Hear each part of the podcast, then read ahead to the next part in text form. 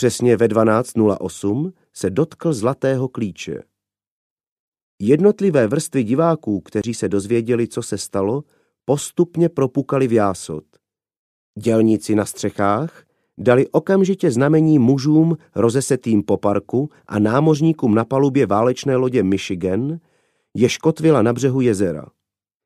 Klíč uzavřel elektrický okruh, který aktivoval elektroautomatický spouštěč připojený k ohromnému Elisovu parnímu stroji o síle tří tisíc koní umístěnému v pavilonu strojů.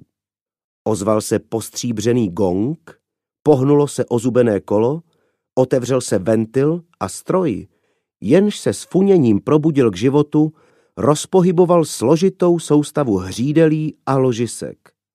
Tři obrovská Worsingtonova čerpadla ve vodárně na výstavišti začala pomalu roztahovat své hřídele a písty jako kudlanky, které bojují se zimou. Všechny stroje se pěchovaly parou, až se země otřásala. Na nejvyšším stožáru ve dvoru slávy se rozvinula americká vlajka velikosti lodní plachty a na sousedících stožárech se v zápětí objevily dvě stejně velké vlajky, jedna reprezentující Španělsko a druhá Kolumba.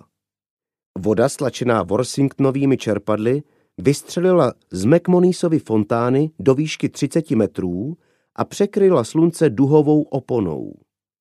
Hosté si nad hlavou otevřeli deštníky. Na každé římse se najednou objevily prapory, vlajky a korouhve. Přes celou výšku pavilonu strojů se spustil obrovský červený prapor a z pozlacených ramen velké mery sklouzla plátěná opona. Muži a ženy si museli zakrýt oči před svitem, který se odrážel od její kůže. Ozvala se salva z děl na lodi Michigan a pištění parních píšťal. Dav začal spontánně zpívat Mou zemi, již mnozí považovali za národní hymnu, ačkoliv žádné písni se této cti dosud nedostalo. Zatímco Dav pěl, objevil se vedle hubené, bledé ženy se zahnutou šíjí muž. Okamžik na to si Jane Adamsová uvědomila, že přišla o peněženku.